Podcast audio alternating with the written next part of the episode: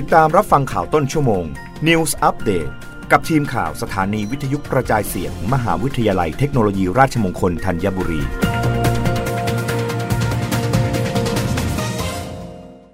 รับฟังข่าวต้นชั่วโมงโดยทีมข่าววิทยุราชมงคลธัญบุรีค่ะ รอฟอทอเตรียมทดสอบตรวจรับหัวรถจักรดีเซลไฟฟ้าก่อนนำมาให้บริการ ณสถานีกลางกรุงเทพอาภีวัตร ทดแทนรถจักรเก่าที่มีอายุมากกว่า 40 ปี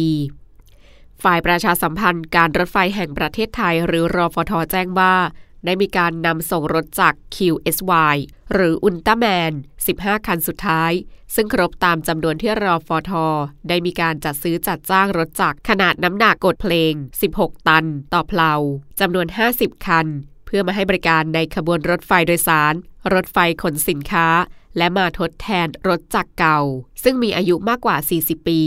สำหรับรถจักร QSY รองรับการให้บริการบนสถานีกลางกรุงเทพอภิวัตรพร้อมกับระบบอานัดสัญญาณ ETCS Level 1 On Board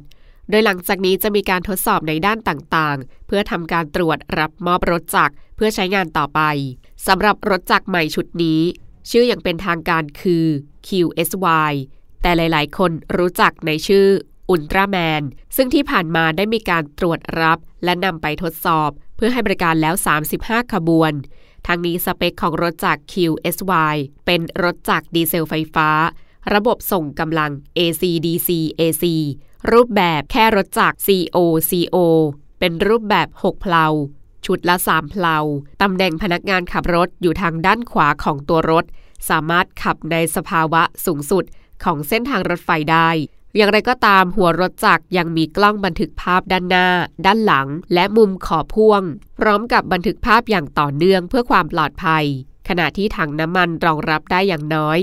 4,500 ลิตร และขอพ่วงรถจักรเป็นรูปแบบมาตรฐาน AAR เป็นขอพ่วงอัตโนมัติ รับฟังข่าวครั้งต่อไปได้ในต้นชั่วโมงหน้ากับทีมข่าววิทยุ ราชมงคลธัญบุรีค่ะ รับฟังข่าวต้นชั่วโมง News อัปเดตครั้งต่อไป กับทีมข่าวสถานีวิทยุกระจายเสียง มหาวิทยาลัยเทคโนโลยีราชมงคลธัญบุรี